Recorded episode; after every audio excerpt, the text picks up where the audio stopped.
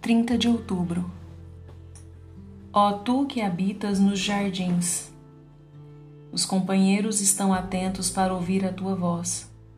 Faze-me, pois, também ouvi-la. Cântico dos Cânticos 8:13.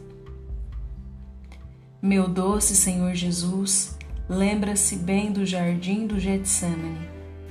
E ainda que tenha deixado esse jardim, ele agora habita no jardim de sua igreja onde se revela aqueles que compartilham de sua bendita companhia.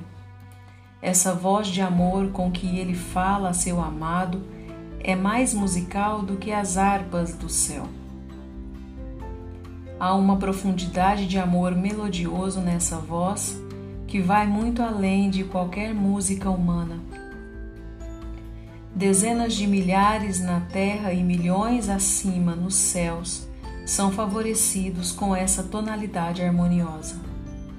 Alguns que conheço bem, a quem invejo grandemente, estão, nesse momento, ouvindo atentamente a voz do amado.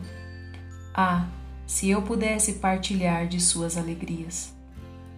É verdade que alguns deles são pobres, outros estão acamados e outros próximos ao portão da morte.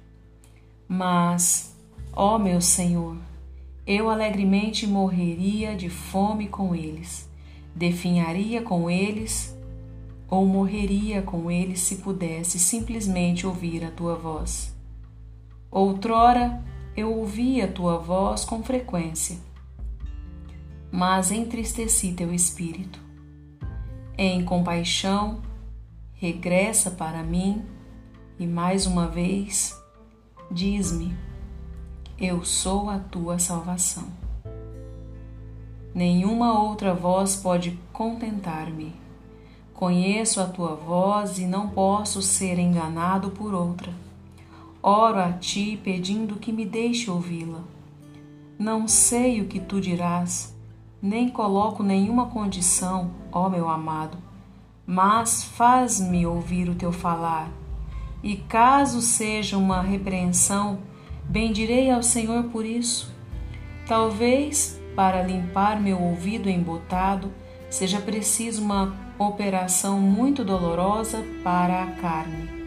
Mas, custe o que custar, que eu não me desvie do desejo ardente, faz-me ouvir a tua voz. Abre meus ouvidos novamente, transpassa-os com tuas notas mais dissonantes mas não permitas que eu continue surdo ao teu chamado.